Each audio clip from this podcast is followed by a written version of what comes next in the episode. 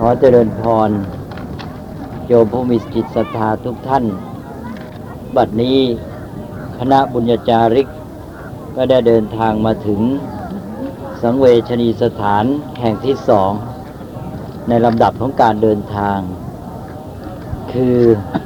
สถานที่พระพุทธเจ้าทรงแสดงปฐมเทศนา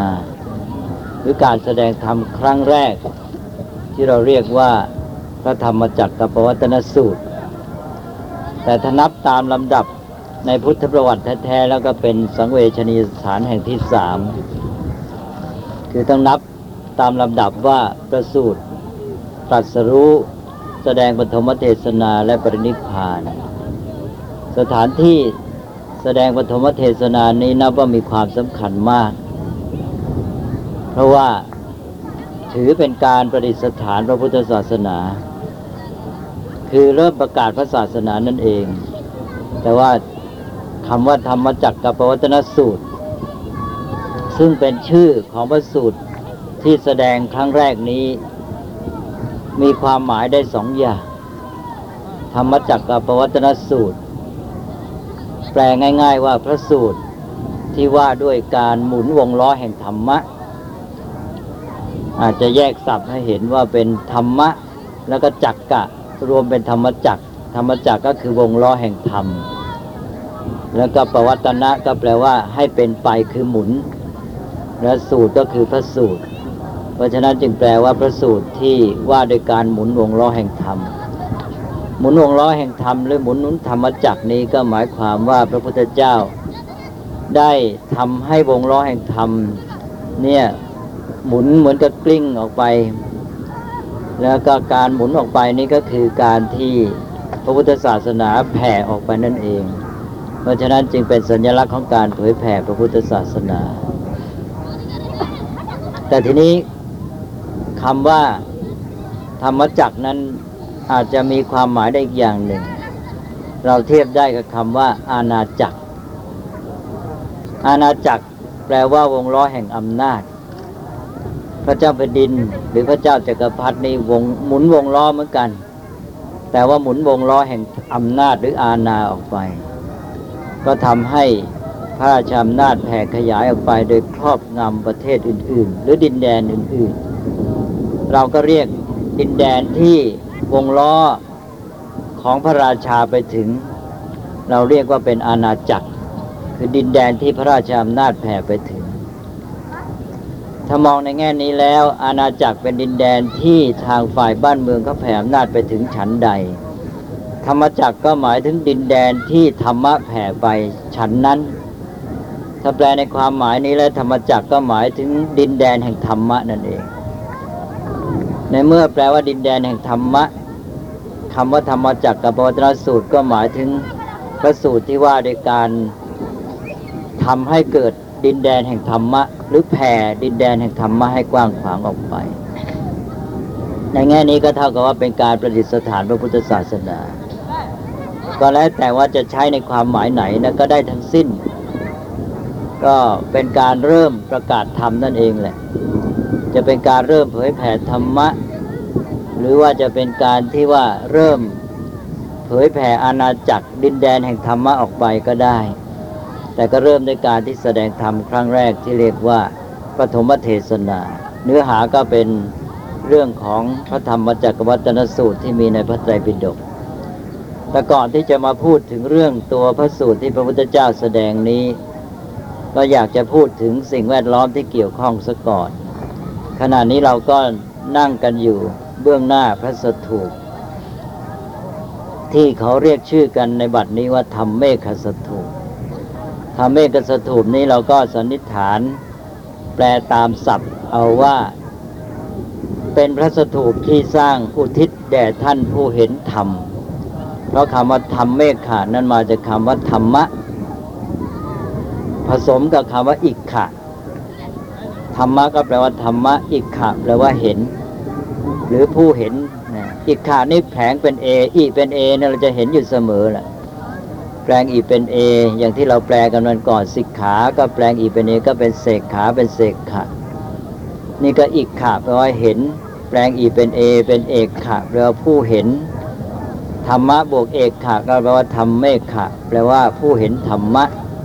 ถ้าเติมคำว่าสถูปก็ไปก็แปลว่าธรรมพระสถูปที่สร้างอุทิศแด่ท่านผู้เห็นธรรมะท่านผู้เห็นธรรมะในที่นี้หมายถึงท่านผู้เห็นธรรมะท่านแรกก็คือพระอัญญาโกณฑัญญะแต่ว่าการที่ท่านอัญญาโกณฑัญญะจะเป็นผู้เห็นธรรมะครั้งแรกได้ก็เพราะว่าพระพุทธเจ้าทรงแสดงธรรมที่เรียกว่าปฐมเทศนาธรรมจักรปวัตนสูตรเพราะฉะนั้นพระสถูปนี้ก็เป็นสัญลักษณ์ที่เป็นอนุสรณ์รำลึกถึงการแสดงพระธรรมจักรหรือเทศนาครั้งแรกของพระพุทธเจ้าอันนี้ก็เป็นเรื่องเดียวกันสาระสำคัญก็คือว่าต้องการแสดงเหตุการณ์หรือว่าเป็นเครื่องรำลึกถึงเหตุการณ์สำคัญในพุทธประวัติที่พระพุทธเจ้าเริ่มเผยแผ่พระศาสนานั่นเองและพระสถูปนี้ก็ตั้งอยู่ในบริเวณที่เรียกว่าป่าอิสิปตนมฤคทายวันสำหรับคำว่าอิสิปตนะนั้นก็แปลว่าเป็นที่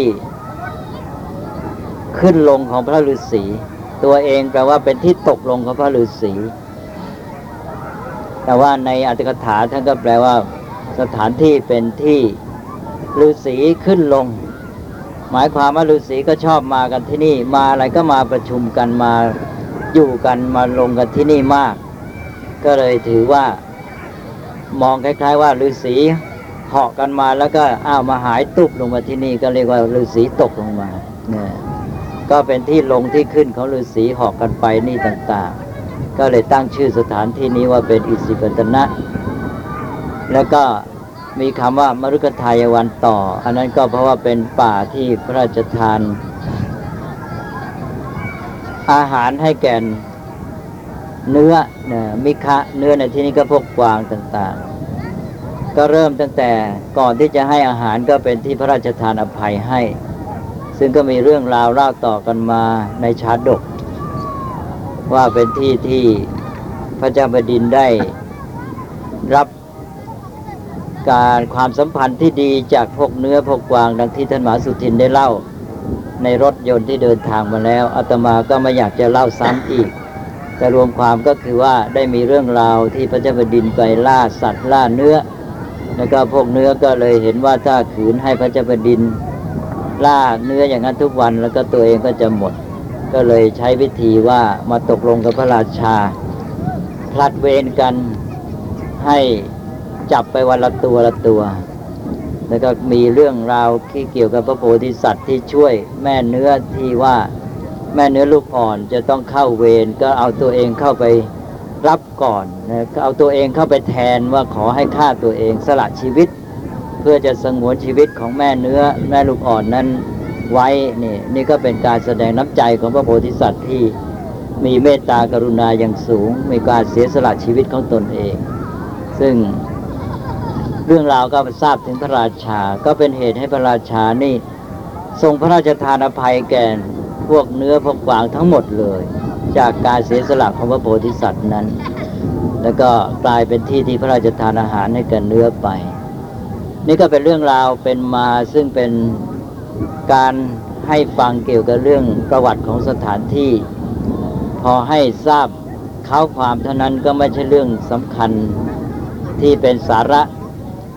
แต่ว่าก็ควรทราบไว้เป็นความรู้ประกอบและทีนี้นอกเหนือจากนี้ก็ควรจะทราบกว้างออกไปก็คือการที่ว่าป่าอิสิปตนมฤคทายวันนี้ก็อยู่ในเขาเรียกว่าแขวงเมืองพาราณสีเมืองพาราณสีก็เป็นเมืองใหญ่มีในสมัยพุทธกาลอย่างที่ท่านมหาสุทินก็เล่าให้โยมฟังแล้วว่าคำว่าพาราณสีนั้นตั้งชื่อขึ้นมาตามชื่อของแม่น้ำสองสายที่อยู่ในเขตของเมืองนี้คือแม่น้ำพาราณาหรือจะเรียกอย่างหนึ่งว่าวรุณาแต่ว่าเอกสารต่างๆก็อาจจะเพี้ยนกันไปบ้างบางแห่งก็ว่าพาราณาแล้วก็บวกกับอีกแม่น้ำหนึ่งชื่อว่าอาสีบวกกันสองชื่อก็เป็นพาราณสีไปในเมืองพาราณสีนั้นก็เป็นเมืองใหญ่ในสมัยพุทธกาล แต่ว่าไม่ใช่เป็นเมืองหลวงใหญ่โตเหมือนพวกราชคฤห์แล้วก็เมืองสาวัตถีที่เราจะไปเหตุที่เป็นอย่างนั้นก็เพราะว่าในสมัยพุทธกาลนี้เมืองพาราณสีได้เสื่อมอำนาจลงแต่ก่อนนี้เมืองพาราณสีก็เป็นเมืองหลวงของแคว้นใหญ่ชื่อว่าแคว้นกาสีแคว้นกาสีนี้เคยเป็นแคว้นที่รุ่งเรืองมาสมัยก่อนพุทธกาลมีพระเจ้าแผ่นดินปกครองมักจะเรียกว่าพระเจ้าพรหมทัตมีเรื่องราวมาในชาดกมากมายนี่เกิดขึ้นที่เมืองพาราณสีเป็นเรื่องของพระเจ้าพรหมทัตพระเจ้าพรหมทัตนั้นก็เป็นชื่อคล้ายๆชื่อตำแหน่งคงจะเรียกชื่อตามราชวงศ์หมายความว่ากษัตริย์องค์ใดก็ตามในราชวงศ์นี้ขึ้นครองราชก็เรียกพระเจ้าพรหมทัตหมดไม่ใช่เป็นชื่อเฉพาะพระองค์สมัยก่อนนั้นพระเจ้าพรหมทัตครองราชสมบัติในพาราณสีของแคว้นกาสีก็เป็นแคว้นที่เป็นเอกราชแต่แคว้นกาสีนี้ได้ขับเคี่ยวทำสงครามแย่งอำนาจกับแคว้นโกศลตลอดมาเป็นเวลายาวนานจนกระทั่งมาก่อนพุทธกาลแคว้นกาสีก็ได้เสียอำนาจให้แก่แคว้นโกศลเพราะฉะนั้นเมืองพาราณสีก็เลยเป็นเมืองที่ไม่ใช่เป็นเมืองหลวงใหญ่เป็นแล้วในสมัยพุทธกาลก็ขึ้นต่อแคว้นโกศลนั่นเองและเมืองพาราณสีนี้เรียกชื่อได้ 2-3 อย่างบางทีก็เรียกว่ากาสีนครบางทีก็เรียกว่ากาสีปุระหรือกาสีบุรีเรื่องราวนี้เกี่ยวกับสถานที่เพื่อให้ทราบความเป็นไปทางการบ้านการเมืองด้วยโยมจะได้มองสภาพแวดล้อมออกสำหรับเมืองพาราณสีนั้นแม้ว่าจะหมดสภาพที่เป็นเมืองหลวงของแคว้นใหญ่ไปแล้วแต่เพราะว่าเป็นศูนย์กลางของศาสนาพราหมณ์ก็เลยยังมีความสำคัญและเมืองพาราณสีนี้เป็นเมืองที่แปลกคือว่ามีชื่อที่มั่นคงปัจจุบันนี้ก็ยังเรียกเมืองพาราณสีเมืองอื่นๆนั้นแม้แต่ชื่อก็ไม่เหลือเป็นแคว้นใหญ่เป็นเมืองใหญ่ก็จามก็จริงอย่างเมืองราชคฤห์นั้นก็หมดชื่อไปแล้วปัจจุบันนี้ก็เหลือแต่ชื่อที่เขาเรียกทางโบราณคดีที่เรียกราชเกอราชคีหะอะไรพวกนี้เรียกไปตามโบราณคดีแต่ชื่อปัจจุบันนี้ไม่มีแล้วสาวัตถีก็เรียกโดยกำหนดเอาตามประวัติศาสตร์ทางโบราณคดีปัจจุบันก็เป็นสเหตุมเหตุอะไรอย่างนี้เป็นต้นพาราณสีจึงเป็นเมืองพิเศษที่ว่าตั้งแต่หลายพันปีมาแล้วชื่ออย่างไรก็ยังคงอยู่แสดงพระธรรมเทศนาที่เรียกว่าปฐมเทศนาที่เมืองนี้ที่ป่ายสิปัตตนมฤคทายวันนี้แต่ว่าหลังจากนั้นแล้วพระองค์ก็ไม่ได้เสด็จมาบ่อยตอนนี้ก็มีฝนตกลงมาโยมจะฟัง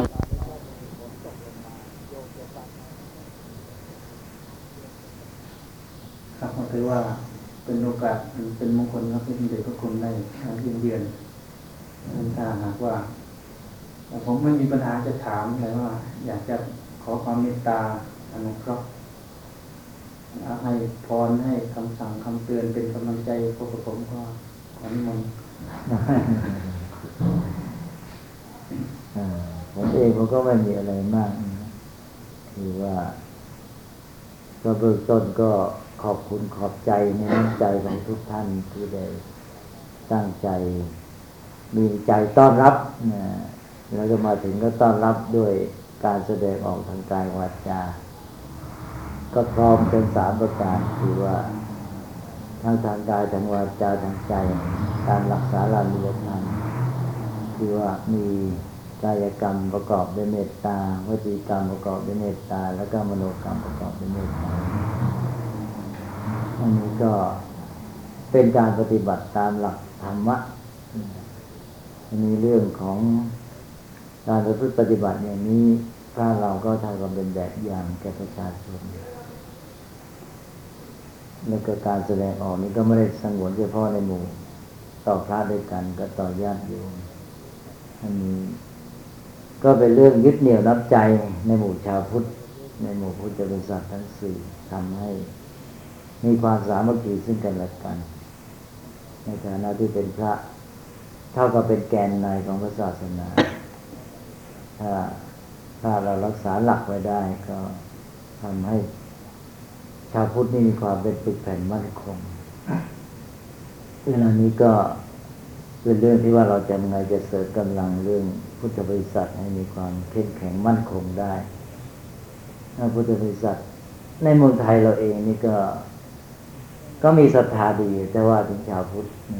ญาติโยมนี่ศรัทธามากเทียบที่อื่นก็ไม่มีประเทศไหนเท่าเรื่องการถวายทานการบำรุงอุปถัมภ์อะไรต่าง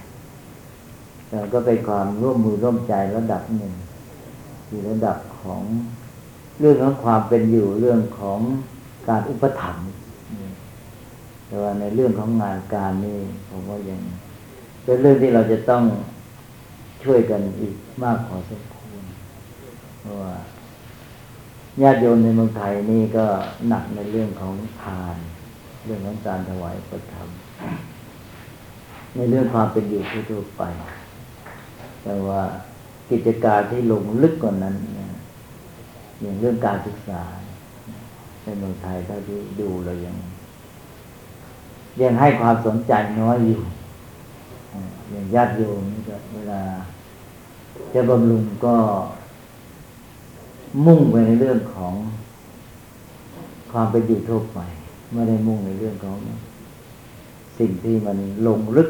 ที่เป็นฐานศาสนาคือการศึกษายังให้ความเอาใจใส่น้อยแต่นั้นก็ถึงด้านหนึ่งก็ต้องมองที่พระด้วยบางทีก็เป็นเพราะพระเราไม่ค่อยได้ชักนำไม่ค่อยได้ชักนำญาติโยมให้สนใจถึงสิ่งที่ว่าเป็นเรื่องของงานพระศาสนาระยะยาว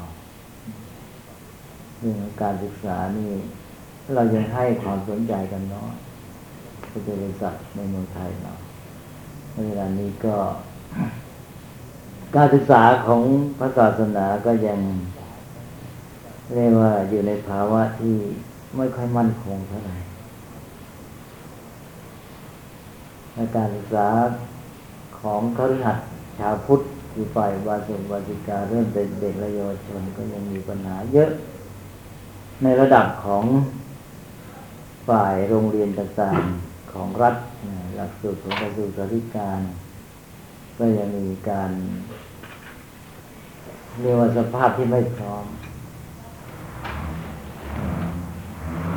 แต่ก่อนก็จะทราบกันอยู่แล้วว่าถึงกระทางกระทรวงนี่ก็เคยจะเอาหลักสูตรพุทธศาสนาออกหมดนะอันนี้ก็ทราบกันดีอยู่แล้ว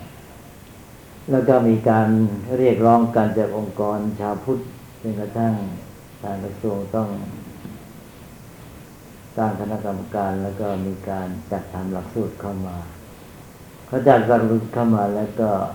ปัญหาเยอะคือว่าไม่ค่อยมีคนจะสอนไม่มีครูไม่มีกำลังไม่มีความพร้อมครูขาดคุณภาพก็เป็นจุดอ่อนให้อีกฝ่ายหนึ่งที่ไม่พอใจก็ยังพูดในเชิงหาทางที่ว่าไม่มีประโยชน์อะไรจัดทำไม่ได้ผล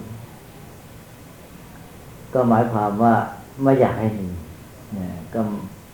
นี่แหละที่ว่าไม่มั่นคงก็คือว่าจะอยู่ได้แค่ไหนฝ่ายที่ต้องการที่จะเอาหลักสูตรพุทธศาสนาออกไปในวงการของรัฐก็ยังมีอยู่นี่ถ้าว่าในระดับเด็กและเยาวชนไม่มีการศึกษาพุทธศาสนาเพียงพอก็น่าเป็นห่วงแต่ก่อนนี่ก็เป็นแนวโน้มที่ว่าจะให้มีจริยธรรมสากลเป็นในทางวิชาที่ว่าพุทธศาสนานี่ไม่มีแต่วิชาจริยธรรมต่างๆคำว่าจริยธรรมนั้นก็ทางบุคคลในวงการศึกษาก็จะให้คำจำกัดความว่าได้แก่หลักความประพฤติที่ไม่อิงศาสนาคำว่าจริยธรรมก็จะให้ความหมายทั้งนั้นหลักความประพฤติดีงามก็คือศีลธรรมนั่นเองแต่ว่าที่ไม่อิงศาสนาใดทั้งสิ้นก็เรียกว่าเป็นจริยธรรมแล้วก็ให้ความหมายของศีลธรรมว่าเป็นศีลธรรมก็คือหลักความประพฤติดีงามที่อิงศาสนาเพราะนั้นไม่ต้องการอิงศาสนาต้องการจะเป็นสากลก็เลยเรียกว่าจริยธรรมอันนั้นเป็นแนวโน้มที่มีมาก่อน แล้วก็ตอนที่ชาวพุทธองค์กรชาวพุทธเรียกร้องกันที่มาก็เลยที่ชาวพุทธศาสนาก็กลับเข้าไปแต่ความต้องการของผู้ที่ให้มีเป็นจริยธรรมแบบที่เขาเรียกว่าสากลก็ยังมีเหมือนกันแน่มันก็อยู่ที่ชาวพุทธเองจะต้องมีความเข้มแข็งซึ่งก็พลาดแต่จะต้องเป็นผู้นำว่าทางไหนจะช่วยได้คือว่าหนึ่งก็ทำให้เขาเห็นความจำเป็นนะว่าต้องมีวิชาพุทธศาสนาความจำเป็นก็เนื่องในคุณค่าประโยชน์คือต้องทำให้เขาเห็นคุณค่าเห็นประโยชน์ว่าวิชาพุทธศาสนาไม่มีประโยชน์อย่างไรช่วยเหลือสังคมอย่างไรนะการที่จะให้เขาเห็นคุณค่าก็คือความพร้อมของพวกเราด้วยนะถึงแม้ผู้ที่จะเรียกว่าไม่ปรารถนาดีแต่ว่าถ้าหากว่าเรามีความพร้อมก็จะทำให้เขาต้องยอมรับนี่ถ้าเราไม่พร้อมก็เป็นข้ออ้างให้เขาหาเหตุพูดได้ต่างๆนั่นนี่ก็เป็นเรื่องหนึ่งที่ว่าคิดว่าระยะยาวจะต้องช่วยกันหนุนเรื่องนี้มากคือสร้างความพร้อมในหมู่พุทธศาสนิกชนในวงการการศึกษาว่า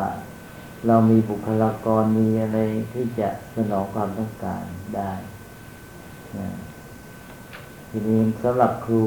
ในโรงเรียนทั่วๆไปนั้นการที่จะพร้อมนี่มันก็ต้องอาศัยเวลามากอยู่แต่คนที่จะไปช่วยพร้อมก็คือคนจากวงการพระนั่นเองที่จะไปเสริมกำลังพร้อมมาอันนี้ก็เป็นเรื่องหนึ่งที่ว่าเป็นเรื่องส่วนรวมเรื่องของประโยชน์ของศาสนาที่ว่าจะต้องหาทางช่วยกันนี่ก็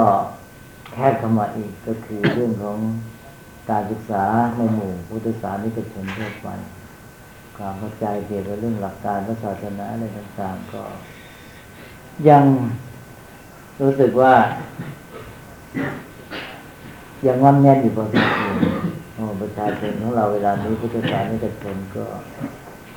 ไม่ค่อยรู้จักหลักศรัทธาเรื่องพระรัตนตรัยความหมายเป็นยังไงคำสอนสำคัญในพุทธศาสนาเป็นยังไงข้อปฏิบัติพื้นฐานในหมู่ชาวพุทธไม่มีจะเป็นชาวพุทธนี่ทำยังไงก็ได้ใช่ไหมคนที่คิดว่าเป็นชาวพุทธไม่มีแกนที่จะยึดเหนี่ยวกันไว้อันนี้ก็เป็นมานานแล้วเขาก็เป็นเรื่องที่จะต้องหาทางช่วยแก้ไขว่าทำไงชาวพุทธจะมีหลักความเชื่อหลักความประพฤติปฏิบัติที่แสดงตัวออกมาได้ชัดเจนดังนั้นความเชื่อก็ไปกันต่างๆเขวเฉยไฉอะไรต่างๆออกไปมากมาย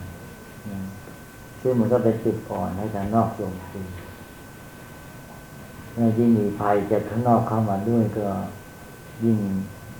ผูกกร่อนโทรมลงไปนี่ก็เป็นเรื่องหนึ่งว่าพระเราคงจะต้องช่วยกันในแง่ดึงคนเข้ามาหาหลักการฉะนั้นก็จะไปกันใหญ่เวลานี้ก็อะไรมาก็จูงกันไปชักกันไปได้เรื่อยเปื่อยก็จนหาหลักไม่ได้ทีนี้เข้ามาก็วงการพระเองวงการพระเองก็การศึกษาของเรานี่ก็ไม่มีเอกภาพในอย่างที่กล่าวที่มีหลายระบบหลายหลักสูตรจนกระทั่งแม้แต่ท่านที่ต้องการจะส่งเสริมการศึกษาจะเริ่มต้นไม่รู้จะเอาอย่างไรดีเมื่อไม่นานนี้ก็มีเจ้าคณะในจังหวัดบางจังหวัดที่ท่านไปศึกษาคือว่าบอกว่าจังหวัดนั้น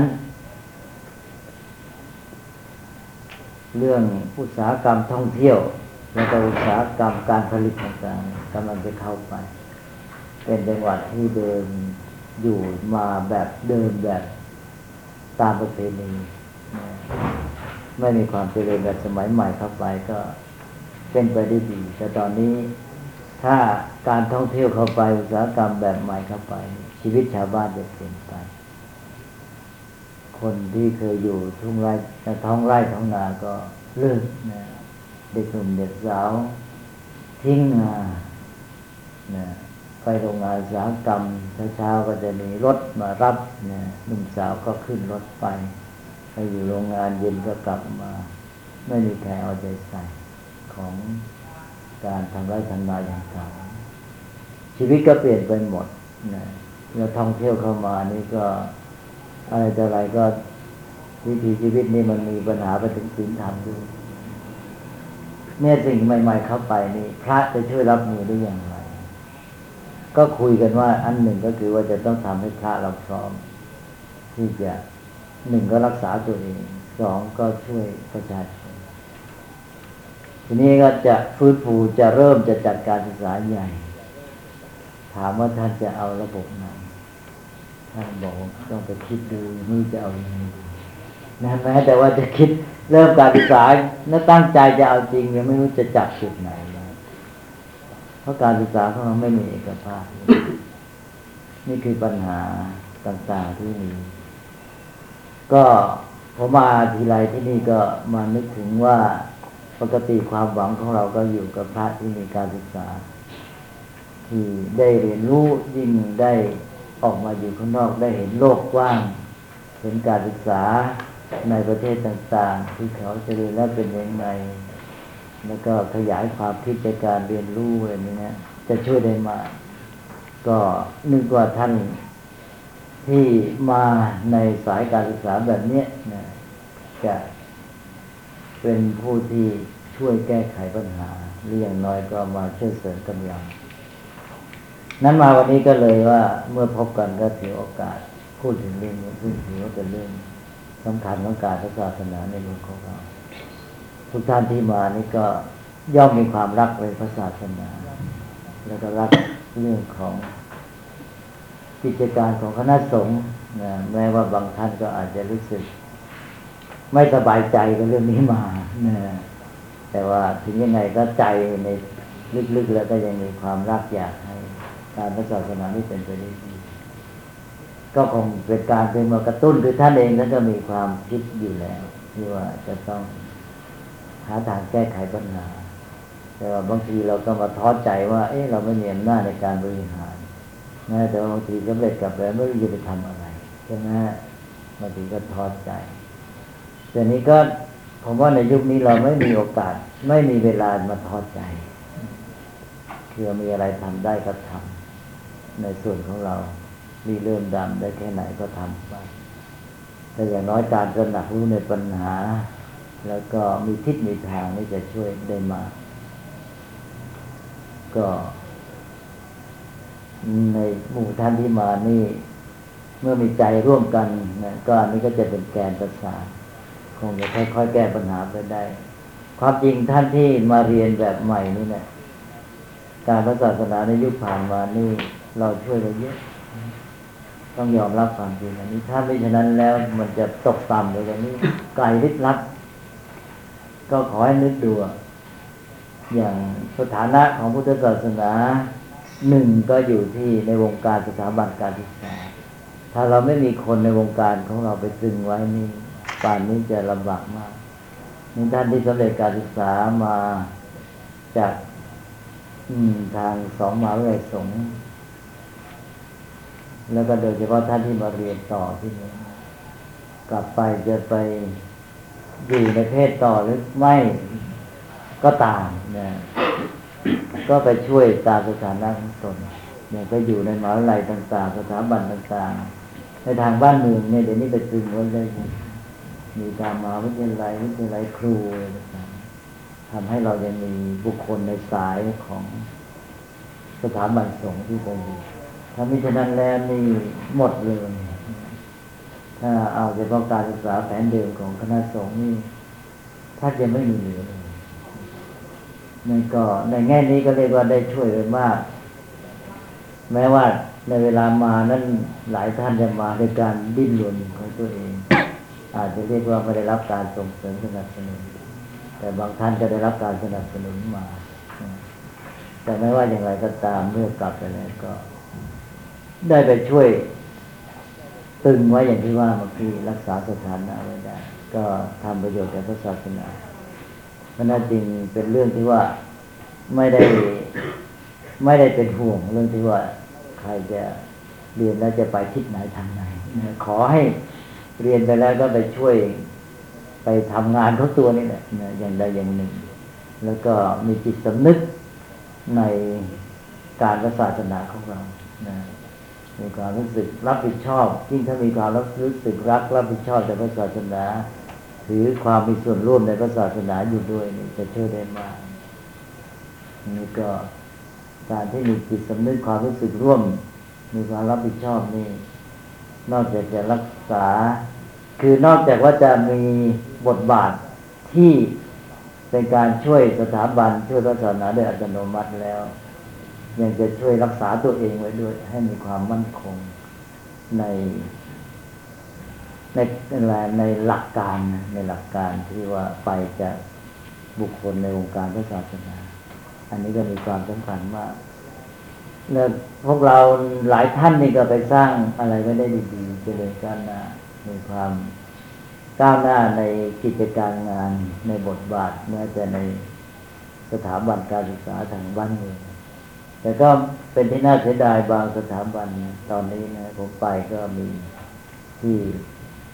เขาไม่เห็นคุณค่ามีหลายท่านที่ไปอยู่มาเก่าก็อยู่กันมาสืบสายกันมา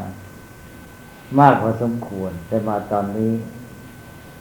ได้ทราบจากพวกเราเองที่นั่น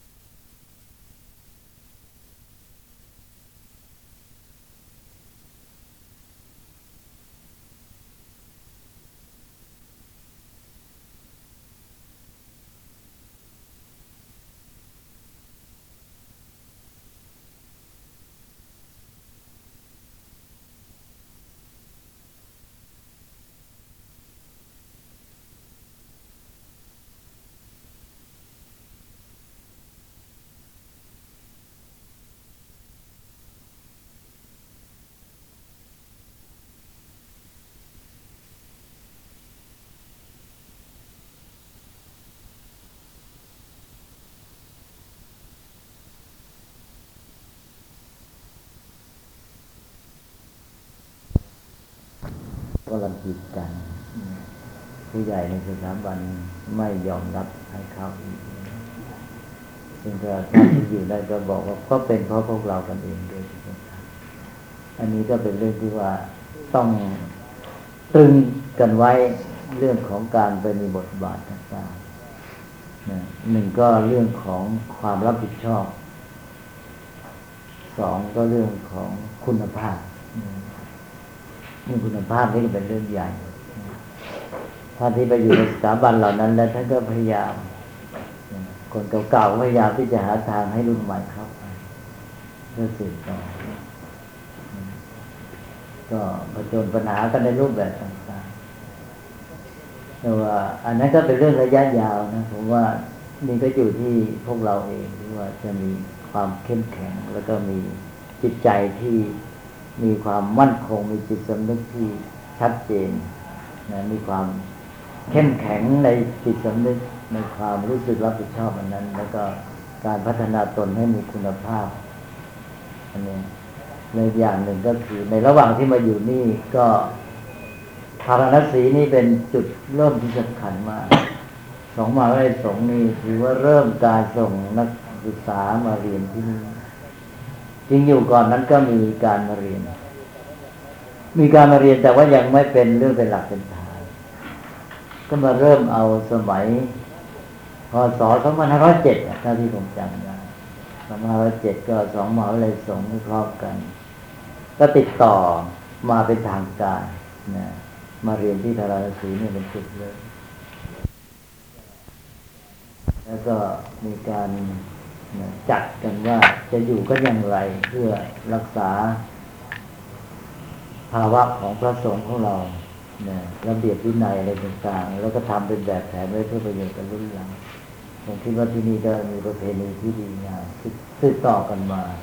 คิดว่าถ้าเรารักษาไว้ได้จะเป็น เป็นแกนกลางที่ทำให้เกิดความมั่นคงคือว่านอกจากว่าเป็นการรักษาหมู่คณะที่มาอยู่ที่นี่แล้วก็ยังเป็นการรักษาให้กับพระสงฆ์ที่มาเรียนในอินเดียทั้งหมดเลยคือว่าเราอาจจะได้ยินว่ามีข่าวที่นั่นที่นี่บ้างแล้วถ้ามีไว้สักแห่งหนึ่งที่มั่นคงมีประเพณีที่เป็นหลักอยู่ในกฎในเกณฑ์ในแบบแผนที่วางไว้ก็จะได้เป็นข้ออ้างแห่งหนึ่ง อย่างน้อยก็มีใครอะไรพูดขึ้นมาก็เอาที่นี่เป็นที่อ้างก็จะรักษาไว้ได้ก็ช่วยพระสงฆ์ที่บริเวณในอินเดียไว้ได้ทั้งหมดก็ไม่ได้หมายความว่าที่อื่นท่านจะเป็นยังไงท่านที่อื่นนั่นก็มีหน้าที่ช่วยรักษาเหมือนกันแต่ว่าพูดที่นี่ก็ต้องว่าถึงที่นี่ก่อนที่นี่ก็และอีกอย่างหนึ่งก็ในฐานะที่ที่นี่เป็นจุดเริ่มต้นเป็นจุดเริ่มต้นมาแต่เดิมเริ่มต้นมาก็ตั้งแต่ท่านเจ้าคุณวัดพระกุฏรุ่นแรกใช่ไหมในทางมหาจุฬาก็มีอาจารย์อดิศักดิ์อาจารย์จำลองเริ่มกันมา2510มาก็มีแบบแผนกันมาตั้งแต่นั้นเนี่ยผมก็ไม่มีอะไรมากนะก็นึกถึงก็หนึ่งก็เรื่องที่นี่เองแล้วก็สองเรื่องว่าความรับผิดชอบที่เมื่อสำเร็จไปแล้วก็คือเมืองไทยนะการพระศาสนาคณะสงฆ์ว่าเราจะช่วยกันยังไงระยะยาวมันมีเรื่องที่ต้องทำเยอะฐานก็มุ่งไปเรื่องการศึกษานี่ที่มาที่นี่ก็ตรงจุดเพราะการที่จะให้พระศาสนาดำรงอยู่ได้มั่นคงระยะยาวและการแก้ไขปัญหาต่างๆนี่ก็อยู่ที่การศึกษาก็มาที่นี่ก็มาที่สถาบันการศึกษาอันนั้นก็ถือว่าเป็นเรื่องของภารกิจที่ตรงจุดกับที่นี่นี่ก็ในแง่อื่นก็ไม่มีอะไรมากแต่ว่าก็นอกจากนี้เมื่อถ้าพูดไปก็เป็นเรื่องของปัญหาอะไรต่างมากมายนะในการรักษาศาสนาในเมืองไทยนะและนี่ก็ยังการศึกษาทางด้านนักธรรมบาลีเวลานี้ก็มีปัญหาในเรื่องของความไม่สนใจการเรียนทั่วไปก็ไม่สนใจไม่อยากจะเรียนวันนั้นเจ้าคุณที่หนองคายมาท่านเล่าให้ฟังแต่ผมจำตัวเลขไม่ค่อยถนัดเลยนะแต่จำเราแต่ว่าเป็นตัวเลขที่น่ากลัวเหมือนกันเพราะว่ามีจำนวนท่านเนรที่ส่งข้อสอบบาลีทั้งจังหวัดก็จะประมาณ 1,000 รูปเวลาสอบจริงก็สอบ 100 รูป หรือจะประมาณนั้นแหละนะฮะคือมันห่างไกลกันมากเกินไปทีนี้ตัวเลขเหล่านี้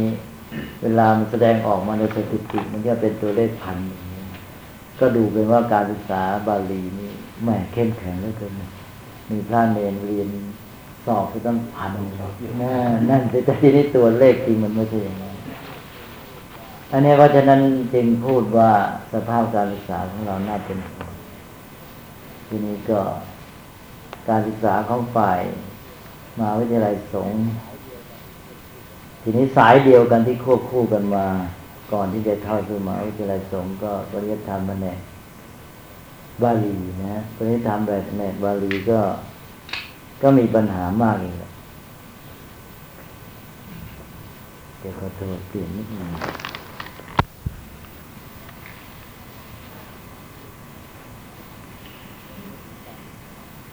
ก็พูดถึงการศึกษาของพระอย่างที่ว่าการศึกษาที่คู่กับสาย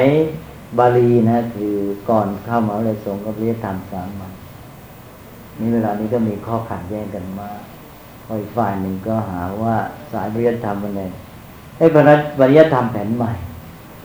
เรียนไปก็ไม่รู้บาลีจริงไม่ได้ความรู้บาลีอ่อนมากเพราะนั้นในวงการพระสงฆ์เราเนี่ยก็มีความขัดแย้งกันมาก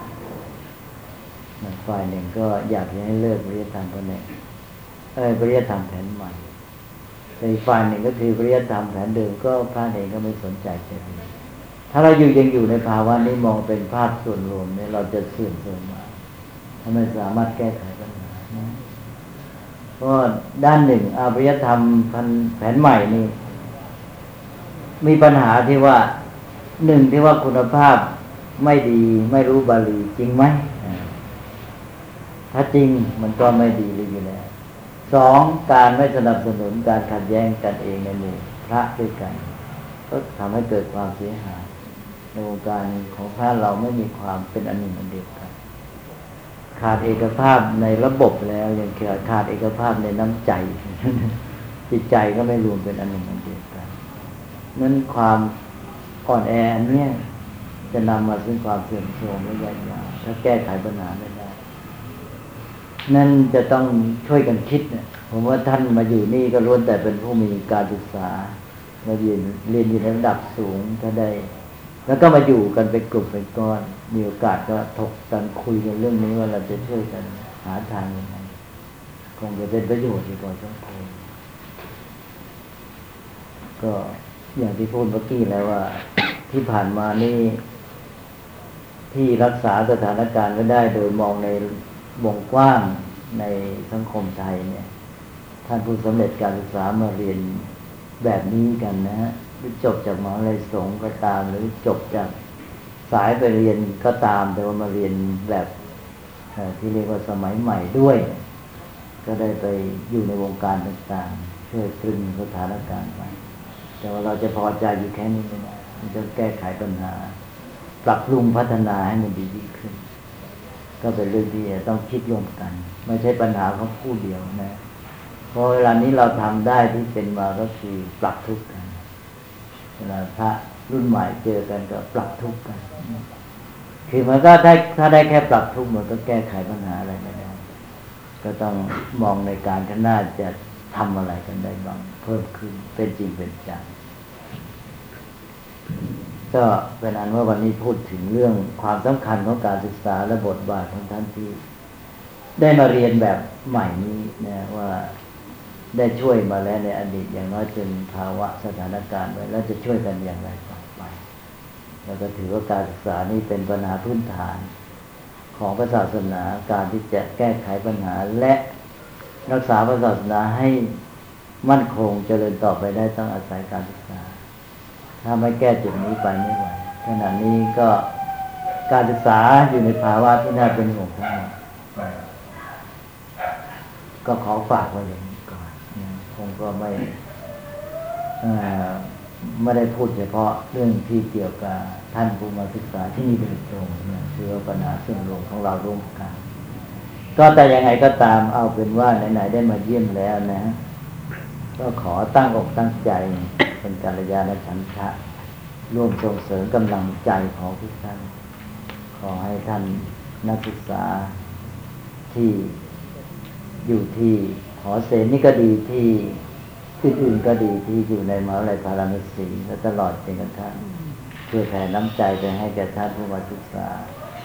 ในอินเดียนี้ในจมูกที่นี้ทั้งหมดด้วย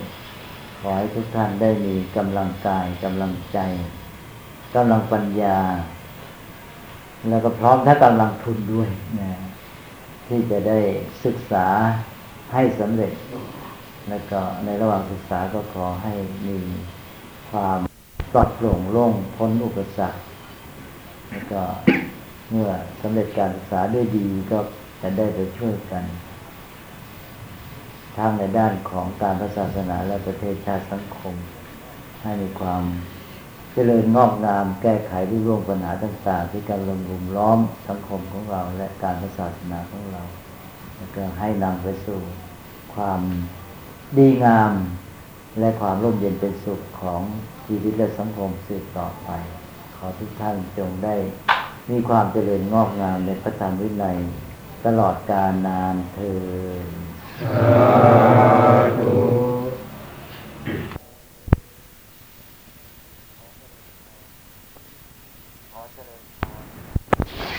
ขอเจริญพร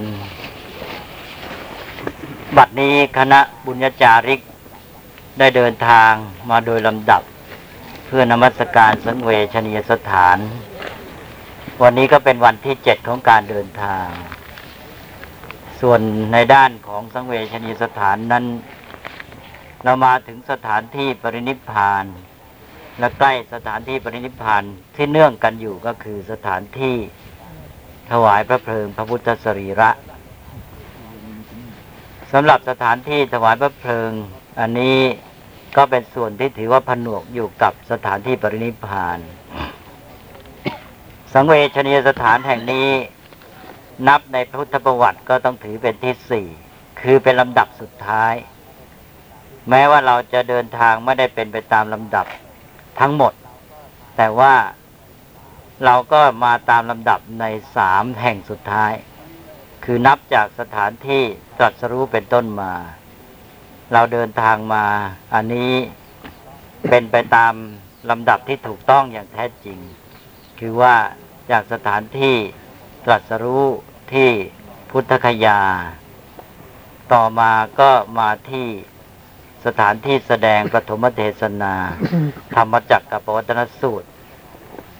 ณอิสิปตนมฤคทายวันแขวงเมืองพาราณสีแล้วก็มาลงท้ายสถานที่นี้คือสถานที่ปรินิพพานที่เมืองกุสินาราสถานที่นี้เป็นที่จบสิ้นของพุทธประวัติหมายถึงว่านับเฉพาะส่วนที่เกี่ยวกับพระชนมาชีพของพระพุทธเจ้าเองเราเดินทางมาอย่างนี้ก็ได้มีความเพียรพยายามและมีขันติธรรมความอดทนเป็นอันมากดังที่อาตมภาพได้เคยกล่าวแล้วว่าการที่เราเดินทางมาอย่างนี้มีความลำบากอย่างไรก็ตามถ้าเรามาได้ศรัทธาเราวางใจถูกต้องแล้วเราก็ไม่มีความลำบากใจคืออาจจะมีความเหนื่อยกายแต่ไม่เหนื่อยใจเมื่อยกายแต่ใจไม่เมื่อยใจกับยิ่งมีปิติมีความอิ่มใจมากขึ้นทำให้มีความสุขเป็นอานิสงส์ด้วยเราลองคิดดูว่าประการที่หนึ่งก็คือว่าพระพุทธศาสนาที่เจริญรุ่งเรืองในประเทศของเราคือประเทศไทยซึ่งได้ชื่อว่าเป็นดินแดนพุทธศาสนานั้นมีความเจริญในด้านทั้งวัตถุและนามธรรมคือด้านวัตถุเราก็มีพระพุทธศาสนาที่เป็นสถาบันใหญ่โตมีคณะสงฆ์ใหญ่มีพระจำนวนตั้ง 3-4 แสนรูปมีวัดวาอาราม 30,000 กว่าวัดและยังมีศิลปะวัตถุสถานต่างๆมากมายทั่วประเทศในทางนามธรรมก็คือเรื่องของวิถีชีวิตจิตใจเริ่มแต่วัฒนธรรมเป็นต้นมาพระพุทธศาสนาก็เป็นได้เป็นรากฐานของวัฒนธรรมไทยปรากฏออกมาทั้งภาษาทั้งวรรณคดีทั้งเรื่องของวิชาความรู้อะไรต่างๆมากมายที่เกี่ยวเนื่องกับพระพุทธศาสนาแล้วก็สิ่งเหล่านี้ได้สืบกันมาจากบรรพบุรุษของเราจากบิดามารดาปู่ย่าตายายตั้งเป็นจำนวนหลายร้อยปีแม้กระทั่งเป็นพันปีและไม่ใช่เฉพาะประเทศไทยพุทธศาสนาก็เจริญแพร่หลายไปในที่อื่นมากมายไปจนกระทั่งบัดนี้ก็ถึงทางประเทศตะวันตกกำลังได้รับความสนใจในประเทศทางยุโรปทางอเมริกามีชาวพุทธจำนวนเพิ่มขึ้นตามลำดับทั้งหมดนั้นที่มีความกว้างขวางแผ่ขยายไปไพศาลนั้นจุดเริ่มต้นก็มาจากที่ชมพูทวีปดินแดนที่เราได้จาริกมาทั้งหมดนี้เองบัดนี้เราได้มาถึงสถานที่อันเป็นจุดกำเนิดของพุทธศาสนาจุดตั้งต้นของความเจริญงอกงามทั้งหมดนั้นแล้วเราก็ควรจะมีความปิติอิ่มใจมีความยินดี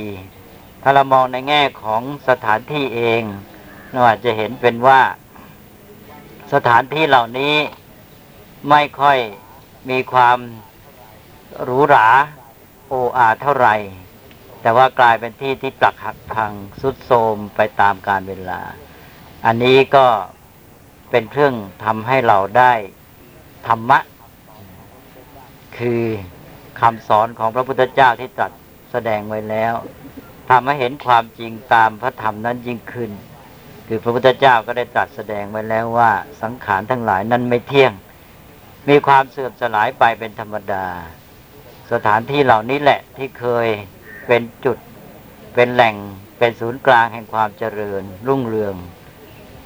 พระราชามหากษัตริย์ก็เคยยกทัพกันไปกันมาอยู่บริเวณนี้มีชุมชนมีมหานครอะไรต่างๆมากมายแต่บัดนี้สถานที่เหล่านี้ก็ได้กลายเป็นป่าดงเป็นทุ่งนาเป็นสถานที่ห่างไกลเป็นบ้านนอกไปอันนี้ก็เป็นเรื่องของความเป็นอนิจจังของสิ่งทั้งหลายถ้าเราทำใจได้ตามนี้แล้วเราก็จะได้ปัญญาเกิดความรู้เข้าใจในส่วนที่เกี่ยวข้องกับพระพุทธประวัติเกี่ยวข้องกับความเจริญรุ่งเรืองความแปลกขยายตัวของพุทธศาสนานั้นทำให้เราเกิดปิติความอิ่มใจแต่พร้อมกันนั้นการได้เห็นอนิจจังก็ทำให้เราได้ปัญญาที่ทำให้เกิดความรู้เท่าทันความเป็นจริงของสังขารทั้งหมดนี้ก็น้อมนำไปสู่การที่จะได้นำธรรมะของพระพุทธเจ้ามาเป็นเครื่องนำทางชีวิตปฏิบัติให้ถูกต้องสืบต่อไปและก็อีกประการหนึ่งก็จะทำให้เจริญศรัทธาในพระพุทธเจ้าในแง่ที่ว่าพระองค์ได้เสด็จจาริกไปได้สละพระวรกายเพื่ออุทิศในการบำเพ็ญพุทธกิจทำให้พุทธศาสนาแผ่ขยายไปก็ด้วยพระมหากรุณาพระพุทธศาสนาได้มาถึงเราได้นับถือพระพุทธศาสนาสังคมของเราในประเทศไทยก็ได้อยู่เย็นเป็นสุขมีสันติสุขก็ได้อาศัยพระบารมีของพระพุทธเจ้าอันนี้เราได้เดินทางมาเพียงแค่นี้เราก็ได้เห็นความลำบากว่าในสมัยพุทธกาลพระพุทธเจ้าทรงเดินทางจาริกด้วยพระบาทเปล่านี่ลำบากกว่าเรามากมายเราเดินทางด้วยรถยนต์ยังขนาดนี้เลยพระพุทธเจ้าจะทรงลำบากพระวรกายขนาดเหน็ดเหนื่อยขนาดไหนยกตัวอย่างเช่นอย่างสถานที่นี้ที่เราเดินทางมาคือเมืองกุสินารานี่ถ้าวัดจากเมืองราชคฤห์มานี่ตามตำนานตามหนังสือตามคัมภีร์เนี่ยท่านบอกว่าเป็นระยะทาง25โยชน์25โยชน์นี่ถ้าหากว่าคำนวณดูตามตัวเลขโยชน์หนึ่งก็ประมาณ16กิโลเมตรก็จะได้ประมาณ400กิโลเมตรอันนี้เรียกว่าวัดแบบตรงมาคือว่าไม่ได้ผ่านมาตามลำดับอย่างของเรา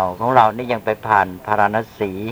ผ่านจากราชคฤห์เรามาพาราณสีอิสิปตนมฤคทายวันก่อนแล้วเราจึงมานี่ระยะทางของเรานั้นไกลกว่าแต่ของพระพุทธเจ้าถ้าวัดจากเมืองราชคฤห์มาที่นี่ประมาณ25โยชน์ทีนี้ถอยหลังไปอีกก็คือที่พระพุทธเจ้าเสด็จจากทางนู้นที่ตรัสรู้ที่พุทธคยาทางใกล้เมืองราชคฤห์แล้วก็เสด็จมาที่ป่าอิสิปตนมฤคทายวันที่แสดงปฐมเทศนานั้นตามคัมภีร์ก็ว่า18โยชน์18โยชน์ก็เป็นระยะทางคำนวณด้วยตัวเลขปัจจุบันไปกิโลเมตรก็ประมาณ288กิโลเมตรแต่ตัวเลขทางรถยนต์ที่ท่านมหาสุทินบอกก็ประมาณสัก240กิโลเมตรตัวเลขนี้ก็ผิดกัน48กิโลเมตรก็นับว่าใกล้เคียงนั่นแหละเพราะว่าสมัยก่อนนี้ไม่มีเครื่องมืออย่างสมัยใหม่การเดินทางต้องใช้เกวียนการเดินทางก็อาจจะคดเคี้ยวมากกว่านี้ก็เป็นระยะทาง18โยชน์พระพุทธเจ้าเสด็จเดินทางด้วยพระบาทเปล่า11วันพวกเรานี่เดินทางด้วยรถยนต์11ชั่วโมงเศษก็ลองคิดดูว่าพระพุทธเจ้าลำบากกว่าเราแค่ไหนพระองค์เนี่ยบำเพ็ญพุทธกิจตลอดพระชนชีพเสด็จเดินทางไปที่โน่นที่นี่จนกระทั่งมาจบลงที่นี่เราก็ได้เดินทางมาตามรอยพุทธบาทตามทางพุทธกิจจนกระทั่งถึงที่สุดท้ายเช่นเดียวกัน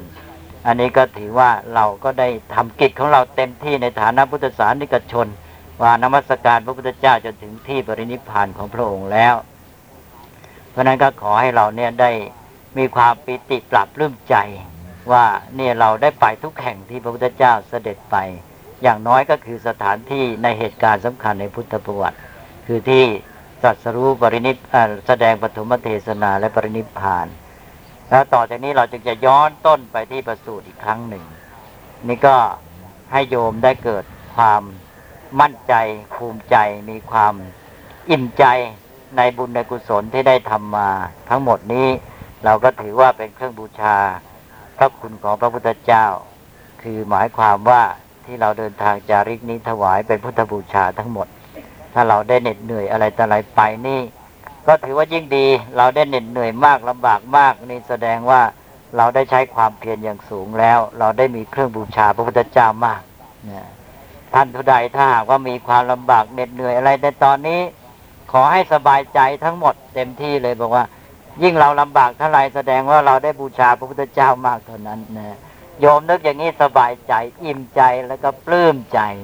นี่อันนี้ก็ขอให้โยมได้บุญได้กุศลอันนี้โดยทั่วกันทีนี้สำหรับเรื่องราวของพุทธประวัติที่เกี่ยวกับสังเวชนีสถานนี้โยมก็ควรได้ทราบไว้เพื่อเป็นเครื่องประดับศรัทธาและปัญญาบารมีแล้วในตอนที่ผ่านมานี้ก็เสียโอกาสไปบ้างเพราะว่าในที่บางแห่ง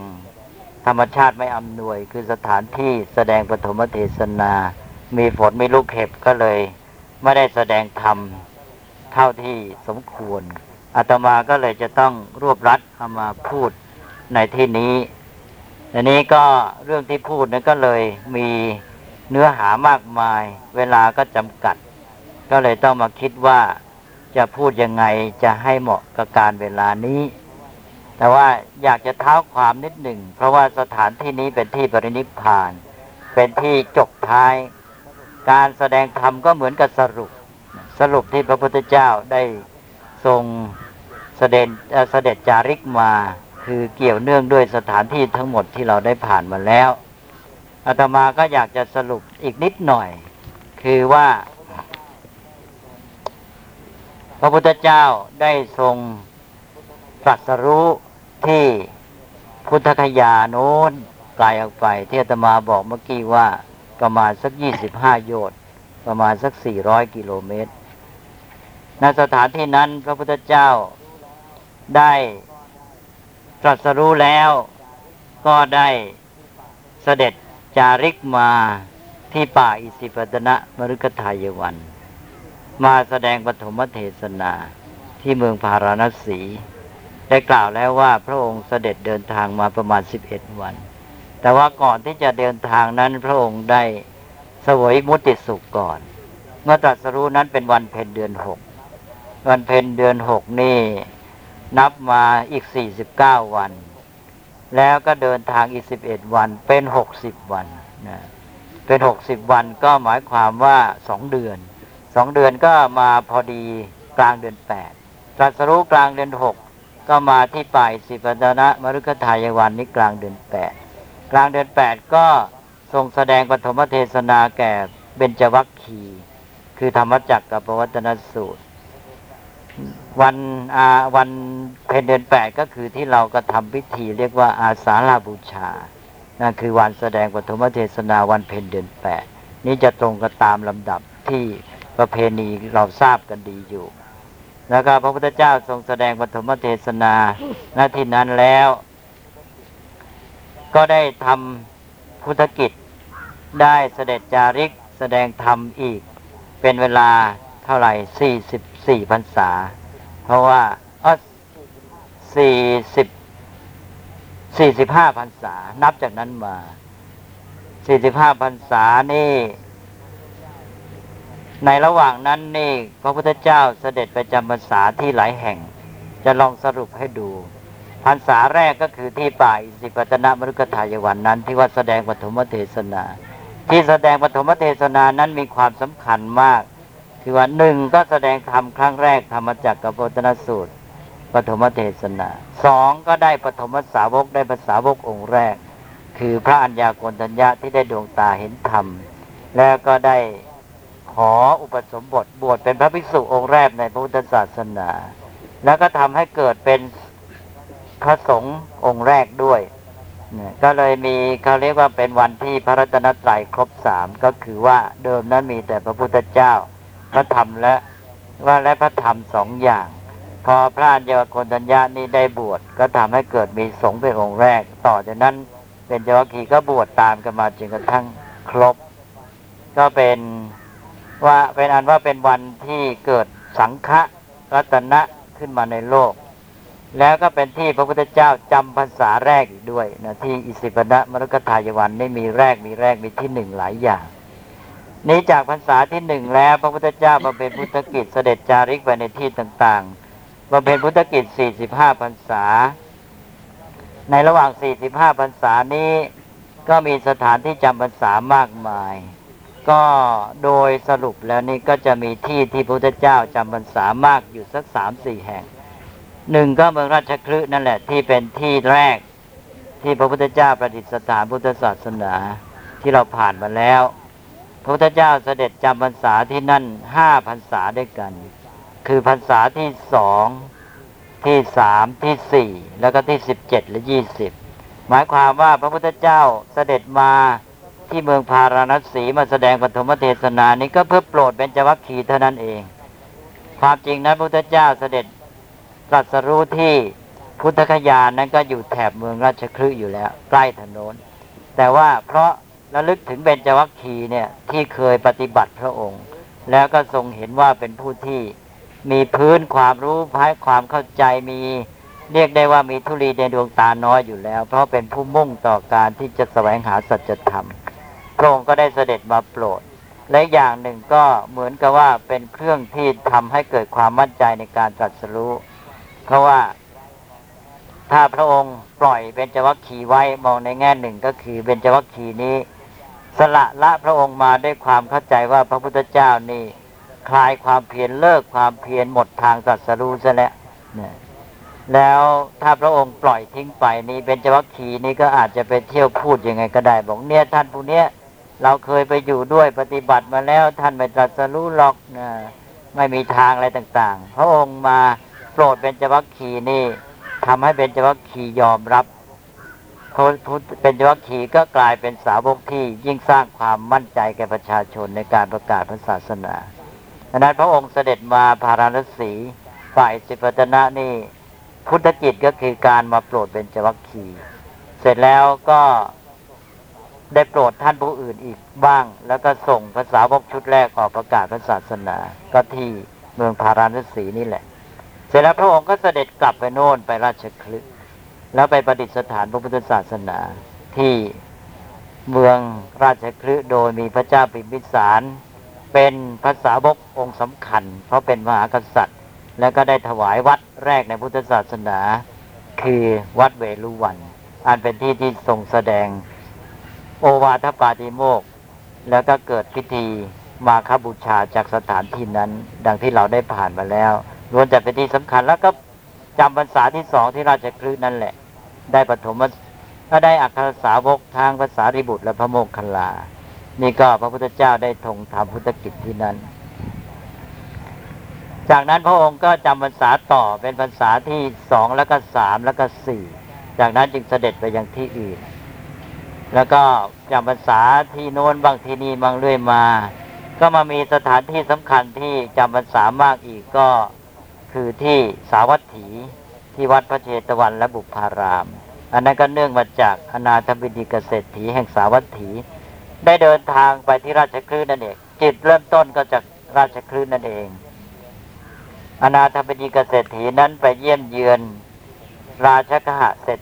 ษฐีราชคฤห์ที่เป็นเพื่อนกันแล้วไปพักที่นั่นแล้วณเมืองราชคฤห์ก็เลยได้ไปเฝ้าพระพุทธเจ้า